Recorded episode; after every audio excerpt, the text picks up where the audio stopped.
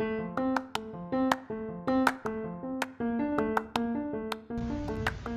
Tourism Friday, a special feature of Things Smarter by Joff Solas. So we have invited a lot of my friends from the hotel and tourism industry. And this is a private initiative as we support the Department of Tourism's campaign, aside from the It's More Fun in the Philippines, it's Travel Safe Pinas. So come visit the Philippines and enjoy your stay.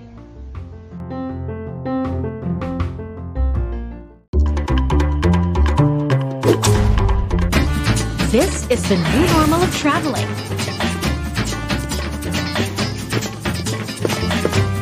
The hottest hotspots are popping. And the bottles of alcohol are flowing. Who's ready to check in? Welcome to paradise. Good morning, ate! Meron ba kayo? That we do. Taray! Each guest is entitled to a complimentary sanitation kit. Accommodations are by reservation only. Walk-ins will not be entertained. Oh, talaga?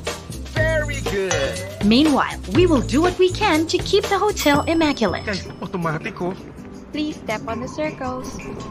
Aba, nakaapak naman ako ng tama sa bilog. Uy, Doy, bakit hindi pa napandar? Shiny! So, this is a corner suite? Ah, sa third floor po kayo, ma'am, sir? Third floor, please.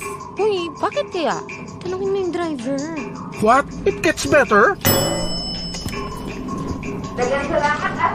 Enjoy your stay, Tito! Travel safe! Mabuhay! Pag naglalakbay. Safe trip, Pinas!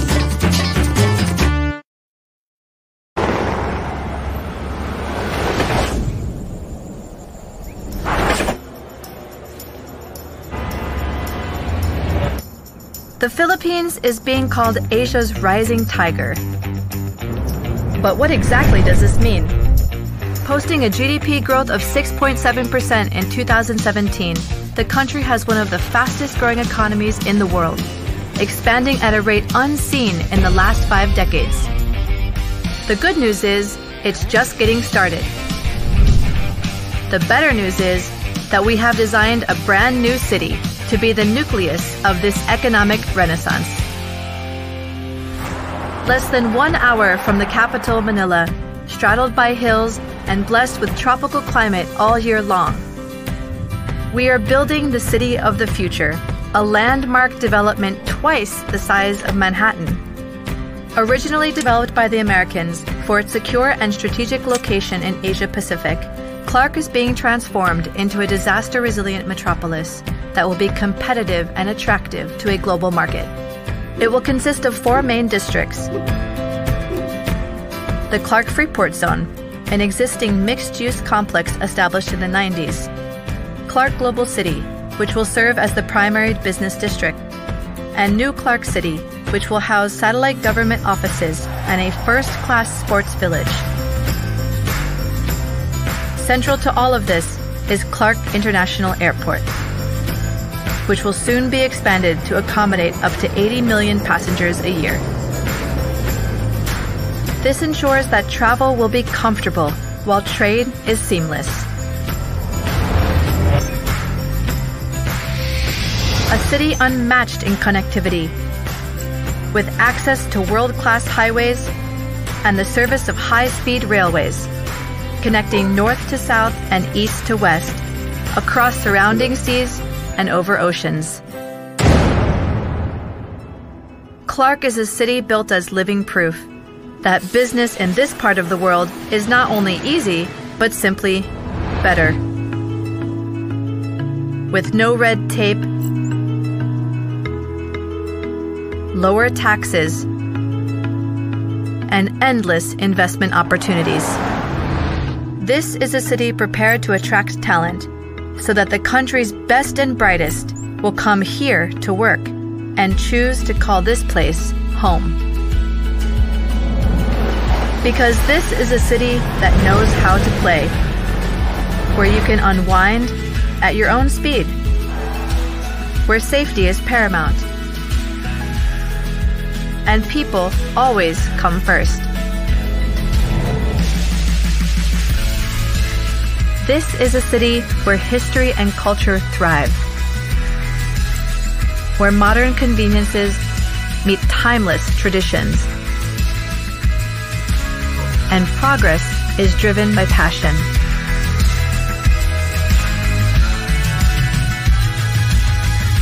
This is a city with limitless ambition that may someday find itself among the great cities of the world.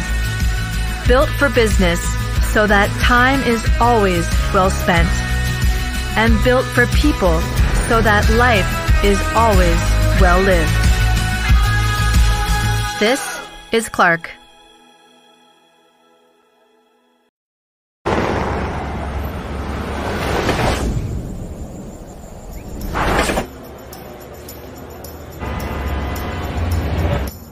The Philippines is being called Asia's rising tiger.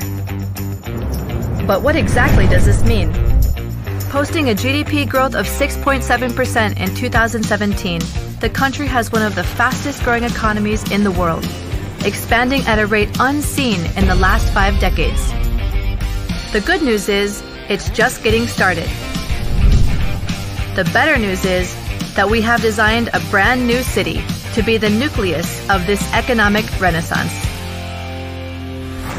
Less than one hour from the capital, Manila, straddled by hills and blessed with tropical climate all year long. We are building the city of the future, a landmark development twice the size of Manhattan. Originally developed by the Americans for its secure and strategic location in Asia Pacific, Clark is being transformed into a disaster resilient metropolis that will be competitive and attractive to a global market. It will consist of four main districts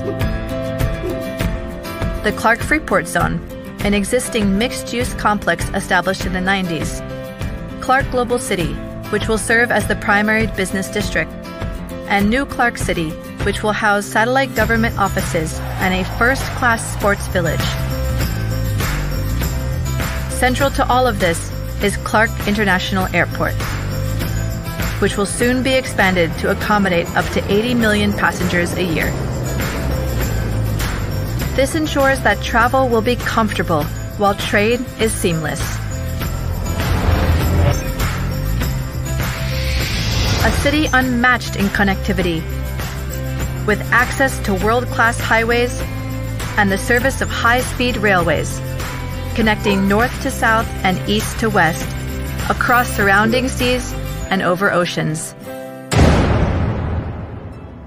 Clark is a city built as living proof that business in this part of the world is not only easy, but simply better.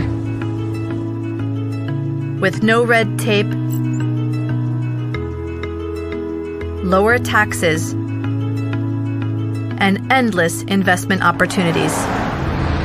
This is a city prepared to attract talent so that the country's best and brightest will come here to work and choose to call this place home.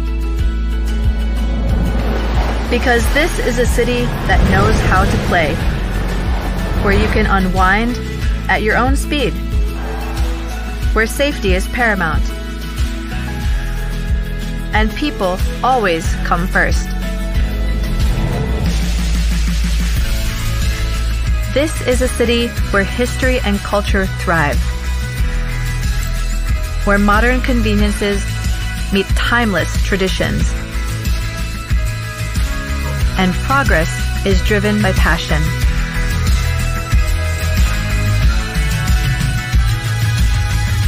This is a city with limitless ambition that may someday find itself among the great cities of the world, built for business so that time is always well spent, and built for people so that life is always well lived.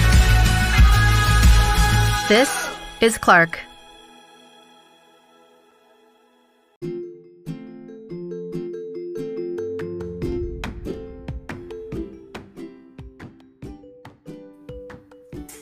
Hello, everyone. So, again, thank you for tuning in. And um, of course, I'm happy to announce as well that the Think Smarter by Joff Solas is going to air in EXP TV as well and to be published in Experience Travel and Living magazine So quarterly, you'll see all my columns. And uh, I want to thank all my colleagues and, in, of course, friends in the hotel and tourism industry because we are doing this in order to to feature and uplift as well the confidence of our tourists during the new normal. So without further ado, because uh, this particular episode that uh, we're having right now is it, it's different because it's not a hotel property alone. It's not just a particular, um, a, let's just say um, a simple, we're talking about uh, rooms or let's just say uh, a theme park, but it's actually more of a city or a, a location. And um, I really wanted, and, and I'm so excited as well to have our guest for today. It's because uh, it is dubbed as the city of the future. And as you have seen and watched the, the TVC earlier, a lot of people have been talking about what is Clark City. And of course, that uh, more information will be provided to us by no less than our friend from Ms. Noemi Julian Manager, Tourism Promotions, Division Clark Development Corporation, or CDC. So, hello, Ms. Noemi.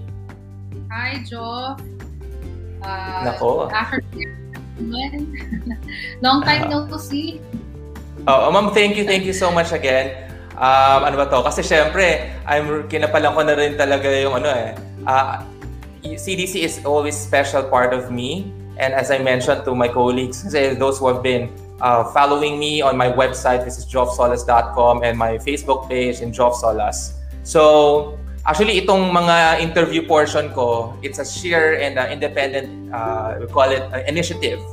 Because nakita naman natin, di ba, Ms. Noemi, the, I mean, of course, it's, uh, it goes across the industries, particularly the tourism, pero domino effect talaga yan eh. And um, with the Clark Development Corporation, you have a lot of properties talaga and locators. Yung locators, uh, uh, to my audience, ito yung mga business enterprises or co- companies who are located in a particular, let's say in this case, city, which is Clark. And uh, people have been very curious about this, no, Miss Noemi, kasi even yung mga mga big ano natin, realtors are putting their stake in this uh, Clark City. Uh, Miss Noemi, can you tell us more briefly about what is Clark City all about? Okay, uh, just to give you a perspective, okay, Clark is composed of different zones. Okay, uh, where we are right now, this is Clark Freeport Zone. This is mm-hmm. the they call it main zone. Uh, and then there's also the subzone, and within the subzone area, that's the hilly portion of Clark. That's where the new Clark City is. So uh, the Clark main zone is within the Pampanga area, while the new Clark City is within the Tarlac area. But it's all part of Clark. Okay, so mm-hmm. it's subdivided Okay. Uh, so Clark uh, main zone is probably around 15 to 20 minutes from mm. New Clark City. So yeah, New Clark City is where uh, you see the stadium, you know, the aquatics, mm, yes, yes. stadium. Once the facilities used by the SEA Games, diba? But also yes, in the main yes. zone naman, we diba? we also use some facilities like parade ground. Uh, parade grounds was used as uh, archery and rugby area. No? So, hmm. uh, ganun ang Clark. If you're going to total the the uh, dimension or the area, siguro around 33,000 hectares total. That's a total. Mm-hmm. But what is known right now to the people commonly is the uh, main zone. It's where mm. the you know the Hilton Hotel, the Marriott Hotel, and all the hotels are, diba? It's where the Aqua Planet is. Oh, that's just a portion of Clark. Okay. Mm-mm. So, uh, main zone is even subdivided into two. The, ma- the main mm. zone is uh, divided into aviation and uh, commercial mixed use. So, ganun siya, no? Ganun siya kal- Oh. Kasi ma'am, pag sinabi so, tayo Clark... Clark City, that's a... Hmm. Hmm. Sige ma'am, kasi diba? pag... eh, sorry City. to cut you in ah. Sorry for that. Kasi when people are talking about Clark City, talagang unang naiisip agad nila, ah, ito yung airbase. Diba? and um, the facilities there, the roads are wide, uh, built by the American time. Um, and for those people who have been looking or let's say uh, nabalitaan na rin naman nila na ang trans uh, yun, commute time from Metro Manila to Clark is actually very fast. It's less than an hour through NLEX, di ba ma'am? Yes. Uh, and also, we have the centerpiece of development, of course, the airport, diba? It's going to be Mm-mm. uh, operational, the new terminal, okay, uh, which will be which will have the double cap- uh, double capacity from 4,000 uh, to 8,000 uh, per day. So uh, it's going to be operational within the year. Okay, that's the new terminal. So air, Mhm. all the infrastructure, the the connectivity, no, um, including the uh, Malolos Clark Railway, I think is already being done. No? Yes, yes, Uh, It yes. started already. So all of this actually is connected to Clark, di ba? And Mhm. uh, we also have express, di ba? Connecting us to Subic and Tarlac naman, to the north. Mm-mm. So, uh, the, the, yung sinasabi mo kanina that uh, they see Clark as uh, former military that's true naman talaga. It used to be a the largest US military facility Mhm. outside of the US Navy. Uh, but it was already reverted to uh, uh, civilian use, di ba? After the Mm-mm. Yeah, Pinatubo true, round. Now it's no longer Clark Field, it's no longer Clark's Clark Air Base kasi ang dami ng misconception eh. Oh, Oo. Clark Field yan. Oh, Clark Air Base, di ba? Ganon. It's no longer that. We only refer to Clark as either Clark, di ba? Mhm. Di ba? Or Clark That's it. Mm. I see. And actually, wh- what you mentioned earlier, lahat ng mga projects, and, and just imagine, no, um, I was informed that the new international airport in Clark is um, estimated to be like twice or four times bigger than the NAIA. Yes, the capacity is bigger. Uh, Yes, the, uh, double nga eh. Yung existing kasi is, uh, I think, for, uh, sorry, 4 million, di 4,000. 4 million. So now, Hmm. uh, they're expecting 8 million passengers. Wow, wow. And yun nga yung ano, especially the, na-test na rin kasing area na yan, particularly during the SEA Games, di ba, when we were accommodating all of the athletes international. Tapos, um, of course, this event and unfortunate yung sa pandemic, pero kasi nakita namin, tinanong ko nga kayo, Miss Noemi, Miss Noemi, nag, ano ba kayo? Nag-lockdown, quarantine, o ano ba? How was it nung nag-declare Ah. ng quarantine and lockdown? Kami hindi. Actually, uh, we're, we're locked down naman for, for all yun I think, no? With, uh, during the ECQ, di ba? So, during the enhanced uh, community quarantine, uh, CDC as an office uh, was open because we have 1,200 locators.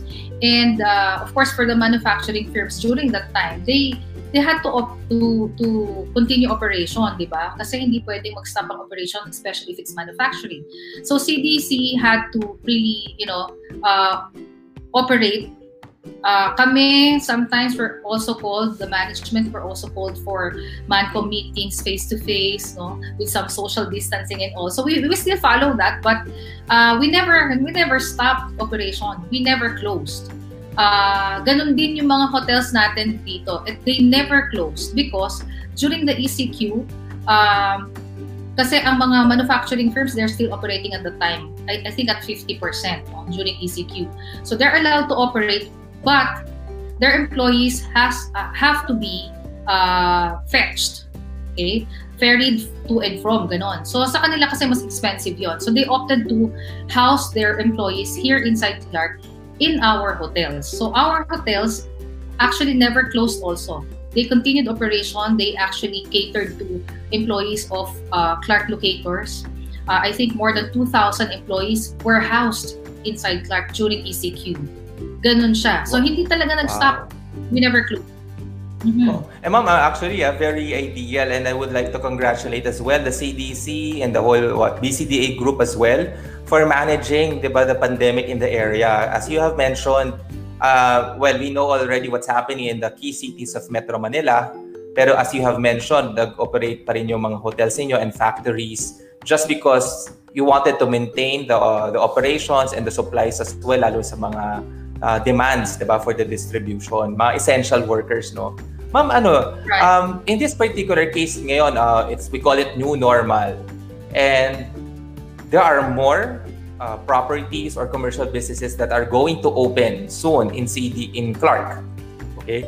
Um, in if I am an uh, you know, a businessman, how will I continue or how will I be able to apply my business para pumasok dyan sa Clark. Kasi ang ganda talaga ng feedback, no?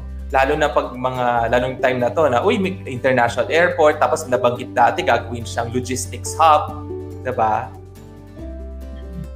Um, well, if you want to locate in Clark, there's a process that uh, that's being followed. First, of course, is you have to send a letter of intent. Diba? So that letter of intent should be addressed to our president, something like that. There's a, also a website that they can download uh, uh, forms from. Like uh, if they want to. Tama ba ito, ma'am, yung uh, fina-flash ko? clark.com.ph. Yes, yes, that's the the website. So if they want to lo- uh, locate in Clark, they want to invest in Clark, they can go to that website and uh, they can see all the requirements there, including the the meron pa nga sample yan eh, the sample letter of intent. So uh, just to make it easier for them to to uh, invest or to locate here. Mm-mm. And by the way, since we mentioned about the the whole team of CDC and BCDA, um, I also would like to congratulate the new CDC president and CEO, Mr. Manuel Garland, and our CDC chairman, Attorney Ed Pamintuan. And ma'am, ito, uh, because you're doing the promotions of CDC, I'm sure you're getting a lot of applications kasi ang ganda ng ano eh, ng promotions and then you know the confidence boosting as well. Um, for this particular summer, tulad niyan, um, people are still contemplating or still waiting for the vaccination programs. Ano yung mga maganda nating puntahan dyan sa CDC?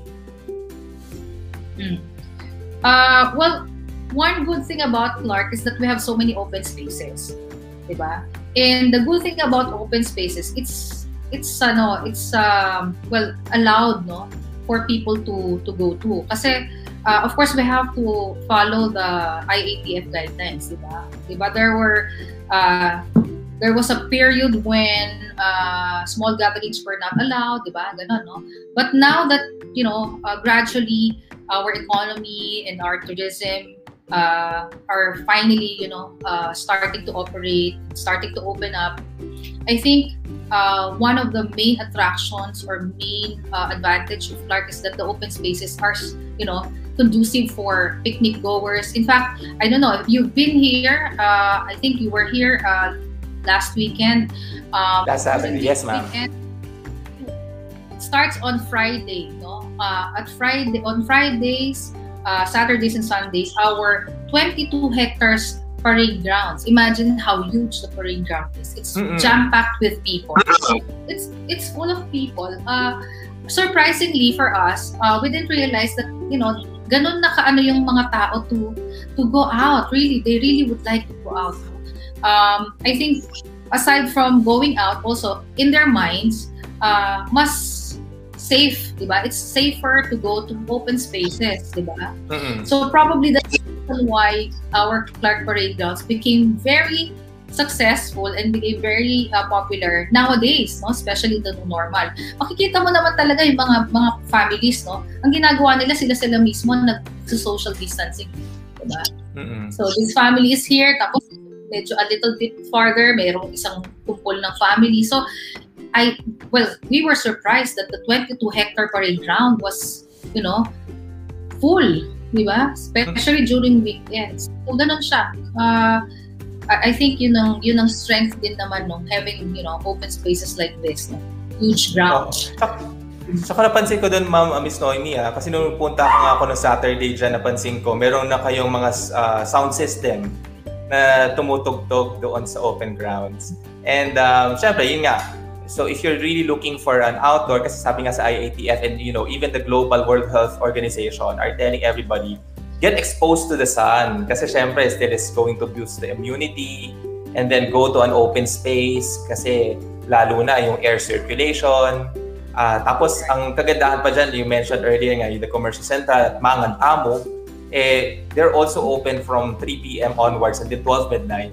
And then they're providing yung mga local delicacies and interesting in ah, mga ano pa to, mga ah, food na minsan kilala talaga yung Pampanga, syempre. And of course, other local uh, and international. Last time na nakita ko may takoyaki, may Korean. And these are really affordable. So, yun. And nakita ko yung Clark Museum. yun nga, ay, kasi lalo na, ma'am, active yung ano natin, no? yung 4D theater. Yes. Uh, we started operating uh, last, was that? Last February. Oo, yata. Parang ganun. So, Ma'am, uh, uh, wanted to ano taxe to gradually open, no? Syempre, of Mhm. course, we're still following the guidelines of IATF. If the IATF says, oh, you can operate already or can open the museums, galleries, etc., the gyms, spas, but only at 50% capacity. So we will still follow the same. Okay? So the same Right. thing with Mangan Tamu. Since Mangan Tamu opened up uh, two weeks ago, uh, we, we actually made sure with uh, Commercial Central, the group, that they need to follow the 50% capacity still because that has not been lifted by IUF, anymore. So it's still the same guidelines that we're following. And also, of course, yung mga contactless uh, ano to, uh, contact tracing, di ba? Mga touchless points, uh, touch points, eh, you have to uh, sanitize, etc., etc. So all of these things have have to be followed pa rin, no? Mhm. even if you open up. It's a it's a balancing act eh. That's that's the uh, work of the government, di ba? And in this case, CDC for Clark, we have to balance it. We have to balance the economy. you know? We have to balance uh, the safety of the people, di ba? Uh, coming to Mhm. Clark, especially for tourism the guests. Uh, we cannot have our hotels uh, stop operating because, you know, syempre, di ba? Uh, we don't want the business to die. Di ba? We want them to Mhm. continue and be sustainable. At the same time, we need also the the hotels to strictly follow the guidelines of IATF so that our hotel guests uh, will be safe. Also will still Yes. uh, feel diba? So, ganun. Oo. Kaya din ang yung- balance. Mm, Kaya naman ma'am, kanina pinilay ko nga yung ano, campaign ng Department of Tourism, yung Travel Safe Pinas. So, it looks fun at kita talaga mag-inom confidence. Kasi like you've said, everybody's now uh, complying to the IATF policies. Tapos yung nga sinasabi, may complementary sanit- uh, sanitary, uh, sanitary kit. Tapos yung contact tracing. Tapos meron pa yung may logbook, may body uh, temperature scanners. Yun. Ma'am, question. Kasi, you know, the whole Central Luzon naman kasi is uh, MGCQ. However, kasi syempre Manila, we're still waiting pa kung ano yung declaration pero meron mga bulong-bulungan na rin. Um, if ever ba ma'am, when they go to Clark, meron ba tong mga quarantine days? Meron ba akong kailangan magpa-anti-rapid test para lang pumunta ako doon sa mga establishment or hotels ng ano, Clark? Ah, okay. We have a we have a guidelines for that. If you're staying only overnight or less than three nights, okay, Mhm. or, sorry, less than three, you're not required to uh, have your RT-PCR test or antigen test. But if you're staying here for more than three days, then you will be required to present that. Kasi ang ini Mm. ang ang namin, uh, of course, our hotels are ailing, di ba? These are this Mm. the industry, especially tourism industry, di ba? It's been uh, badly hit by this. No? I think for for all the sectors, this is the most affected by this Mm, mm, pandemic. mm, true. So, in order to help the hotels, kasi naman sa GCQ, they're allowed staycation, eh, di ba? Mm-mm. So in our case, what we did, we uh, sent out a memo circular to all our hotels that you know you can you can start uh, receiving guests for staycation following the fa- the guidelines that we set. Okay, so yun yung Mhm. guidelines na sinasabi ko like uh, they will present health declaration. Well, yung health declaration kasi, the hotels, they have that already, di ba? Prior to coming to the hotel, kailangan may prior booking ka, di ba? Yung mga ganon, ano? So, you have to have those. There's a specific guidance that we send to the hotels. Plus, of course, they cannot operate at the same, uh, both for quarantine and for staycation or for leisure. It has to be either. Either you're a quarantine or a leisure facility. So, hindi sila pwede Okay. magsama. Pero, Ayan. anybody Mm. Let's ano, there's not nothing, you don't need to show your ID at the gates, you know. Anybody can come to Oo. Clark. Oo. Kasi I just wanted also to clarify as well to the viewers. Baka sabihin nila, baka pagpasok ko ng Clark, biglang sundutin yung ilong ko or what, lahat sila biglang kunan ng antigen. So they don't have to, kasi ma'am, di ba meron may fee kasi yan eh. So, basta sa inyo, okay siya. As long as uh, they're not going to stay longer than three days or three nights. Uh, ma'am, question.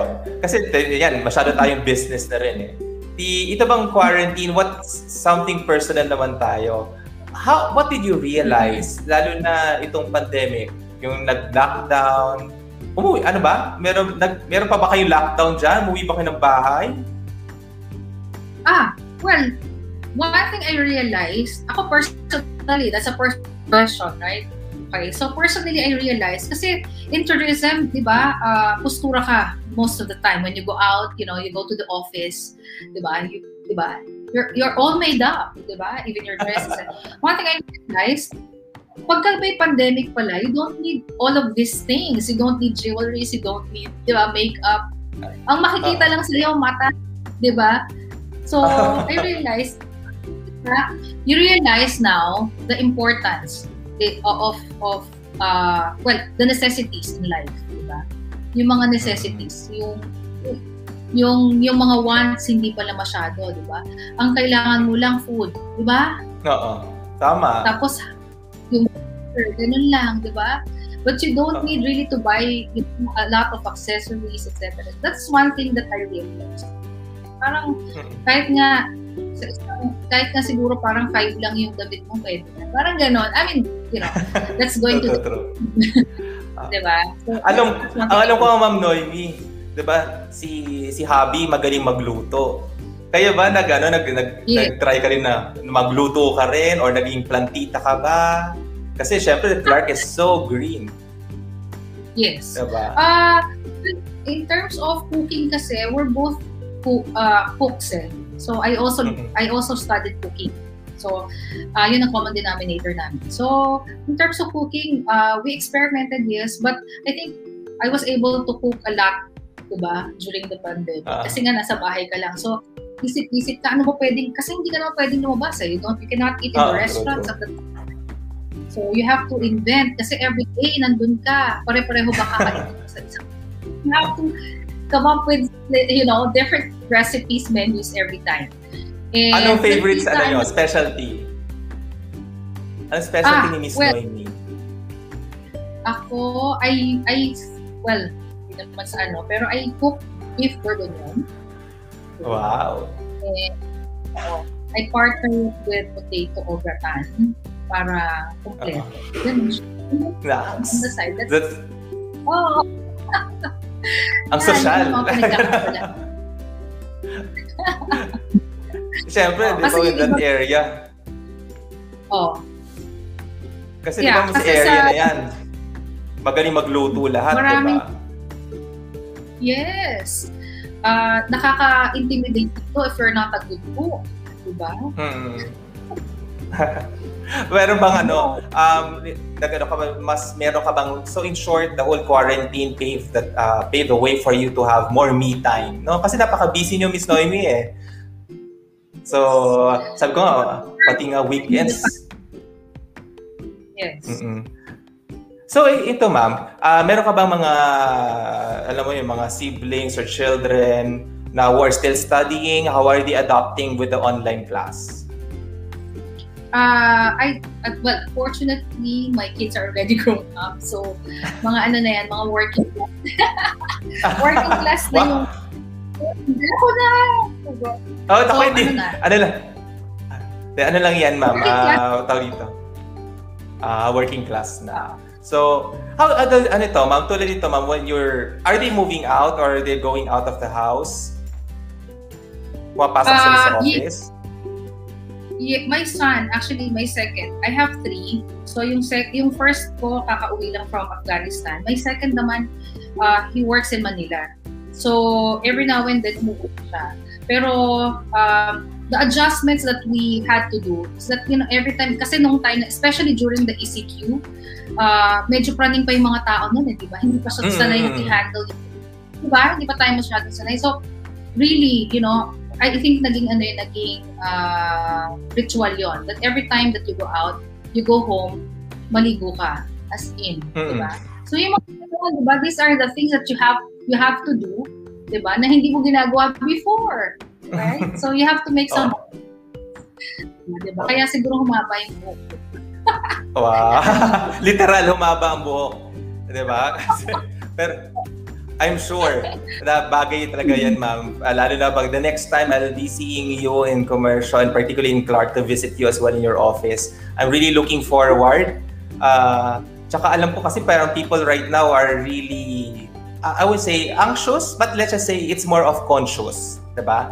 People are more self-aware of how to sanitize. Like you've mentioned before, nung during the lockdown and quarantine, because there's so many information out there and it causes anxiety. Pero since now we're getting a lot of information, we know the right people or agencies to trust. So, yun yung kagandahan. Um, anyway, ma'am, ito last na to. And again, thank you. Kasi there are some people, eh, especially yung the younger people, uh, the younger generation who are taking probably tourism or HRM. Siyempre, go-online class sila, Miss Noemi, no? Tapos nalaman nila, ala, ang ano pala, ang tourism pala hindi essential. So they're somehow discouraged. Mm. So what will be your advice to them, especially um, to to these younger people na ano pa, first year sila ngayon, siguro 3 or 4 years, pag-graduate nila, doon pa na sila makakalabas and papasok na sila sa hotel. So what will be your advice for those people who are joining tourism as an industry? Well, incidentally, I teach uh, tourism in Babalacat City College. So, um, I noticed marami pa rin naman actually. Marami pa rin students. There are so many students wanting to enroll in tourism. Um, just, make, you know, uh, siguro ang isipin lang natin that this is a temporary uh, situation. Uh, of course, right now we feel that there's still this pandemic, di ba? And, uh, you know, uh, they were they're saying that it's going to last for another one or two years. Uh, but we have to understand that this is, you know, same as the flu before, diba? Dati siguro the flu has no, uh, it had no, it, it was, it was, uh, dito, it was also a pandemic during that time, diba? The simple flu. You know? But it became, you know, it became regular kasi nasanay na yung mga tao. And we had uh, we had already uh, vaccinations, etc. for that. So the same thing with this, the pandemic is just a temporary thing, diba? So it will last for one, two years, and after this, uh, you know, things will be back to normal. So if you're if you're uh, into tourism, I think that's the next thing, the next best thing for for the Philippines, eh, the, the industry, the tourism industry. Um, for Clark kasi especially, that's what actually we're aiming for. Even before the pandemic, we were thinking of uh, Clark being the center for MICE, center for sports, tourism, etc. It hasn't changed. It's this. It's still the same as we speak. So still our focus is that because we know that you know eventually it's gonna end, and eventually you will see the airport still operating because that's not gonna stop. Diba? The, the airport will operate. The hotels, the hotel industry will still operate. Diba? And uh, even the attractions will ngayon nga I think you know uh, gradually we're still we're already opening the the tourism industry diba so I think um, there's still a chance okay? There's a big big chance that tourism will be uh, you know the next uh, biggest industry in the Philippines. So hindi lang sa Philippines of course even abroad diba uh, so you know, Mm-hmm. Don't Saka ma'am, nakita ko nga, ang gagaling na, ano eh, of course, the team are really that, um, it was very, very critical kasi to operate during the quarantine, the ECQ, and the lockdown. And like you've mentioned, tuloy-tuloy lang talaga, the CDC, the BCDA, um, nakita ko sa Facebook page ng Clark Development Corporation. So guys, please follow that, Clark Development Corporation Facebook page. Um, kasi nakita ko you have been coordinating as well to the governors of Pampanga, di ba? Sina Governor Delta, uh, tapos also for the Tarlac, the Governor Yap. And um, kasi sabi nga ninyo, the, the Clark is in in the boundaries of Pampanga the McClark, di ba ma'am? And um, and of course, the whole everything that we're doing right now with the Clark is it's sa, tama to, eh, parang it's the next mega city, it's the city of the future. And at the same time, people are encouraged to, syempre, look at Central Luzon lalo na sa mga business nila uh, investments. So again, um, Ms. Noemi, thank you so much for your time, for your ano ko, ano naman, buti lang laging fresh si Ms. Noemi. And um, again, this is something that we wanted to share to our audience and um, to everyone. Like I mentioned, this is also available in podcast uh, thanks to Anchor FM. So it will be in iTunes and Spotify. And in a couple of days as well, it will be available in EXP TV and Experience Travel Living Magazine. So, iba na kasi ma'am, di ba ma'am, uh, Noemi, online na eh. So, mga ano natin, correspondence, uh, yan. Oo, yan yung sa mga changes na nakita natin during the, the ECQ and the MGCQ, di ba? That everything is, you know, happening online, di ba? Uh, even the, our meetings, di ba? It happens online. Oo. Our meetings, At nga pala, Zoom, di ba? Sumikat yan. Oo. Yan very- 5G ang Clark, di ba? Uh, because of uh, Smart. And also, you have Converge and Dito, di ba? So, we're all also looking forward, probably with other telcos, to to build more infrastructures to improve the telecommunications. Not just in Clark, but of course in the whole Philippines, di ba ma'am? Kaya nagkakaroon tayo ng mga third players. So again, Yeah, uh, mara- forget, Yes, ma'am. before I forget, I we have a, a fan page, uh, Facebook page. It's Visit Clark. So if you guys are watching, you can like the page. You can see some some of our um, announcements and activities there. Uh, that is uh, one of the things that we advocate also here in Clark is the biking community. Uh, biking is Mhm. safe in Clark. Yeah, one of the activities also that we uh, promote. Mm-mm. Like I mentioned, kasi I. Mm-mm. Yun nga, maraming every morning nga sinasabi sa akin, mayroong mga biking uh, groups dyan na umiikot sa Clark Parade Grounds and then uh, they go to... Kasi ang, dam, ang laki ng, ano, eh, ng oval, ng Clark Parade Grounds and then eventually other destinations maganda siyang puntahan. So again, uh, I think people are now very conscious on how to boost the immunity and again try to exercise, go outdoors, and since you have a very good space, yun nga, try it out. Uh, maganda yung mayroon pang stereo. Nagulat ako may tumutugtog dun sa Clark Parade Ground. So it's it's really nice for the families who are doing picnic. Alam mo, yun yung mga bagay na hindi na, na naging ano, no? Parang siguro, I'm not saying it's like a blessing in disguise, but at the same time, um, you know, the pandemic also taught us one thing, which is to be closer with our families and loved ones. Diba? So, I don't want to be very emotional, no? pero syempre, that's one thing. Um, I guess, sabi mo nga kanina, the simple stuff ngayon na-realize natin yung value. And um, yung travel bubble nga, sabi nila, now you're going to travel more with those people who, who you cherish more, yung intimate relationships mo. So, yon. So, again, ma'am, ma'am Noemi, do you have anything else to invite them aside from Visit Clark, yung official fan uh, Facebook page? And of course, I'm flashing as well again, the website, www.clark.com.ph. There's another website actually. That's a corporate website that you're flashing. There's another website. It's more for tourism. It's uh, www.visitclark.com. So if you're into uh, going to Clark for leisure purposes, then you can check it out. Uh, but Okay. I, but for for uh, yeah for regular updates, you can uh, like our uh, FB page. Ma'am, that's visitclark.com, walang PH. Wala, walang page. That's Okay, our sige. tourism website. Ah, okay. Ah, sige, papakita ko lang. Yan.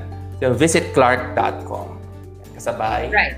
So, again, we invite everybody, whether it's for business or leisure, uh, visit the corporate account or corporate website, which is visit uh. Pag tourism, visit clark.com. So anyway, again, thank you so much. Again, guys, um, you'll catch uh, us every Fridays. Tourism Fridays again is for the Job Solace Facebook page, and this will be also be available streaming in uh, YouTube and available podcast, and again with the websites of Experience Travel and Living. So again, guys, thank you and join me again and join us more. Just visit niyo na yung mga page natin sa Clark um, every Fridays. Okay? And of course, this is Joe Solis again, reminding everyone, think smarter.